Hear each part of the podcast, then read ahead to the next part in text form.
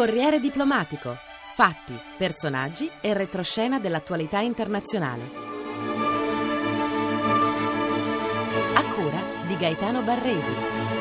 Nelle scorse ore si è vissuto il momento più atteso. Il presidente palestinese Abu Mazen ha presentato alle 11.35 del mattino newyorkese la richiesta di adesione all'ONU, la richiesta di riconoscimento come Stato sovrano ed indipendente. Pochi minuti dopo Abu Mazen, in nome da battaglia di Mahmoud Abbas, è intervenuto all'Assemblea generale, dove è stato accolto da scroscianti applausi. Il suo intervento, durato oltre 45 minuti, è stato spesso interrotto da vere e proprie ovazioni, come quando da consumato oratore ha mostrato ai delegati dei 193 paesi dell'ONU la copia della richiesta di riconoscimento, agitandola come fosse una bandiera. Mezz'ora dopo, con una coincidenza certamente voluta, è stata la volta del primo ministro israeliano Netanyahu, il quale, come più volte annunciato, ha respinto la richiesta palestinese dicendo che la via della pace passa attraverso il negoziato. Adesso la parola è al Consiglio di sicurezza dell'ONU, competente a pronunciarsi sulla nascita di uno Stato. Lunedì ci sarà un primo esame, ma gli osservatori pensano che per arrivare ad un voto ci vorranno settimane. Nel frattempo il quartetto per il Medio Oriente, rivitalizzato da questa iniziativa palestinese, si è riunito in tutta fretta e al più alto livello per gli Stati Uniti con il segretario di Stato Hillary Clinton, per la Russia con il collega Lavrov, per l'ONU il segretario generale Ban Ki-moon e per l'Unione Europea il ministro degli esteri Lady Ashton. Il quartetto ha approvato un documento in sei punti ripresa del negoziato in un mese, risultati già dopo sei mesi, nascita dello Stato palestinese in un anno, al più tardi entro la fine del 2012. Entrambe le parti, cioè Israele e ANP, l'autorità nazionale palestinese, hanno annunciato che studieranno subito il documento. Questo è in sintesi lo stato dell'arte dopo questa storica giornata. Il primo ospite della nostra trasmissione è James Straub, editorialista ed esperto dell'ONU del New York Times. Allora, benvenuto a Voci dal Mondo. Del quartetto che ha stilato il documento di cui parlavamo prima fa parte anche l'ONU. Ecco, che peso hanno le Nazioni Unite rispetto so, a Stati Uniti e Russia?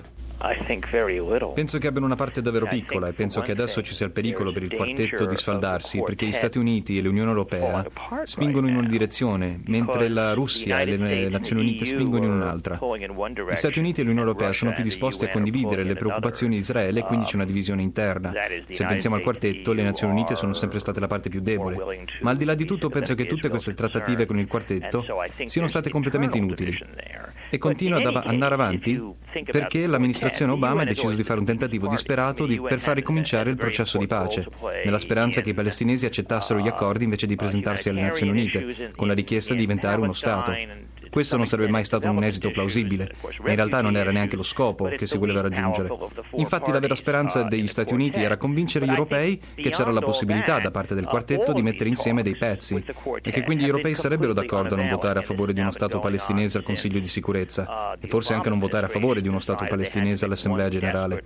Lo scopo vero era dare agli Stati Uniti una copertura così che sarebbero state disattese le aspirazioni palestinesi. Gli Stati Uniti non sarebbero stati gli unici responsabili e al Consiglio di sicurezza sicurezza non avrebbero dovuto esercitare il veto. Dall'ONU passa la storia, non è la prima volta, non sarà l'ultima, ma l'organizzazione come risponde di fronte a queste sfide? Il ruolo delle Nazioni Unite è immensamente importante, ma non per il ruolo di segretariato nel quartetto, perché è nelle Nazioni Unite che gli Stati cercano il loro status ufficiale. Ecco perché i palestinesi hanno scelto le Nazioni Unite come alternativa al processo di pace bilaterale.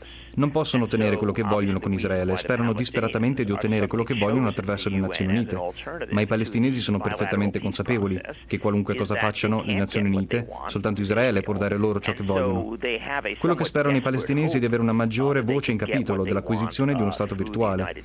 Quello che vogliono è aumentare la loro legittimità a esistere come Stato, il che porta maggiore pressione agli Stati Uniti, che a loro volta metteranno sotto pressione Israele affinché sia più accomodante nelle trattative coi palestinesi. È una sorta di atto disperato da parte dei palestinesi.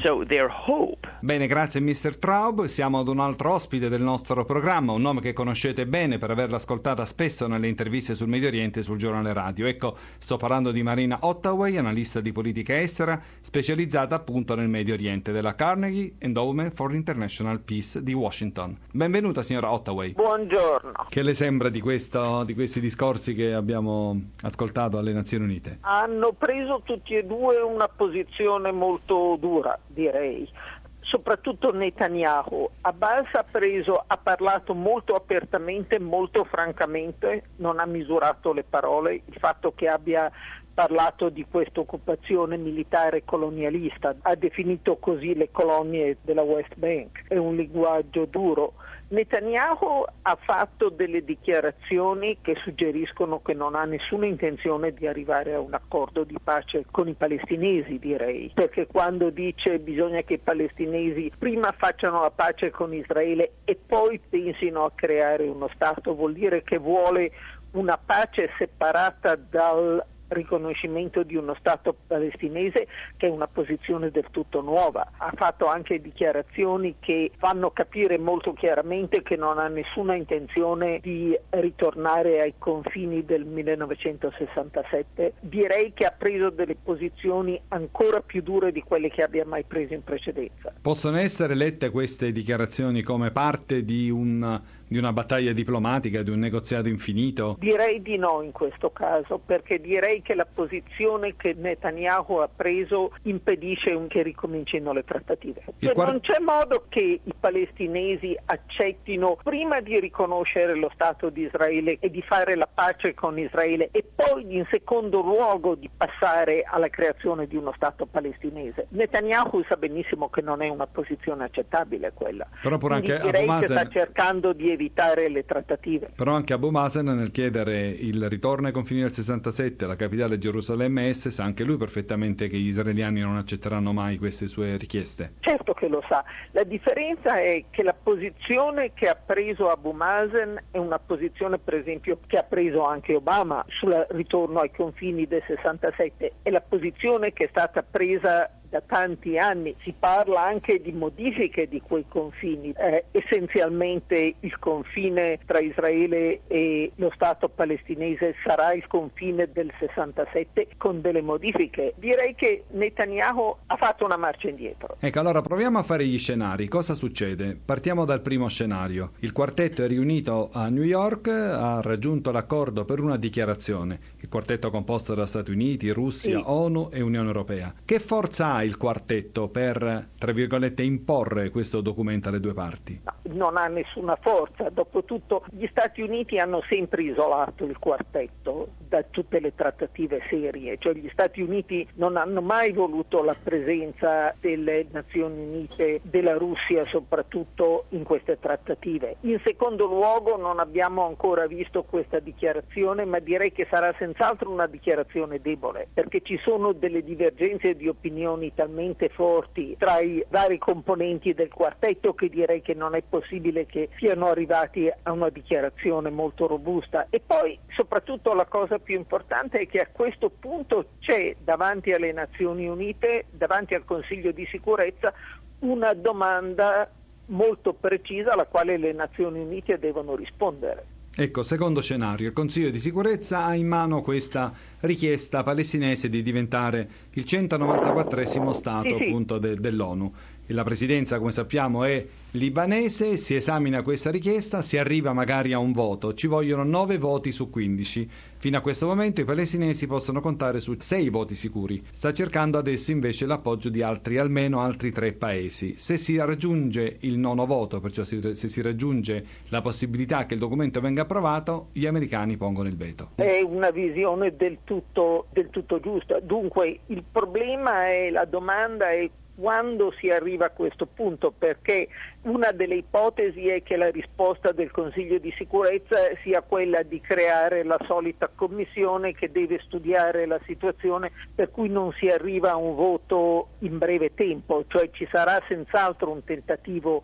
di rimandare una decisione, di non arrivare a una votazione molto presto. Il problema è se a questo punto, se questa è la risposta, Abbas si rivolge invece all'Assemblea generale. Dove, in base all'accoglienza che oggi ho ricevuto, dovrebbe avere un sostegno fortissimo. Dovrebbe avere la maggioranza dei due terzi 128 eh, voti. Di cui ha bisogno per ottenere il riconoscimento della Palestina come Stato, ma non come Stato membro eh, delle Nazioni Unite, come Stato che non ha la membro. posizione di osservatore. Osservatore Stato non membro, che poi insomma è la proposta che ha fatto il presidente francese dal podio dell'ONU. È più complicata la cosa perché non è un passo che ha solo un valore simbolico, perché vuol dire che la Palestina può rivolgersi alla Corte eh, alla Corte internazionale e, alla, e, a questo punto ci potrebbero essere delle conseguenze spiacevoli per lo Stato di Israele perché dal punto di vista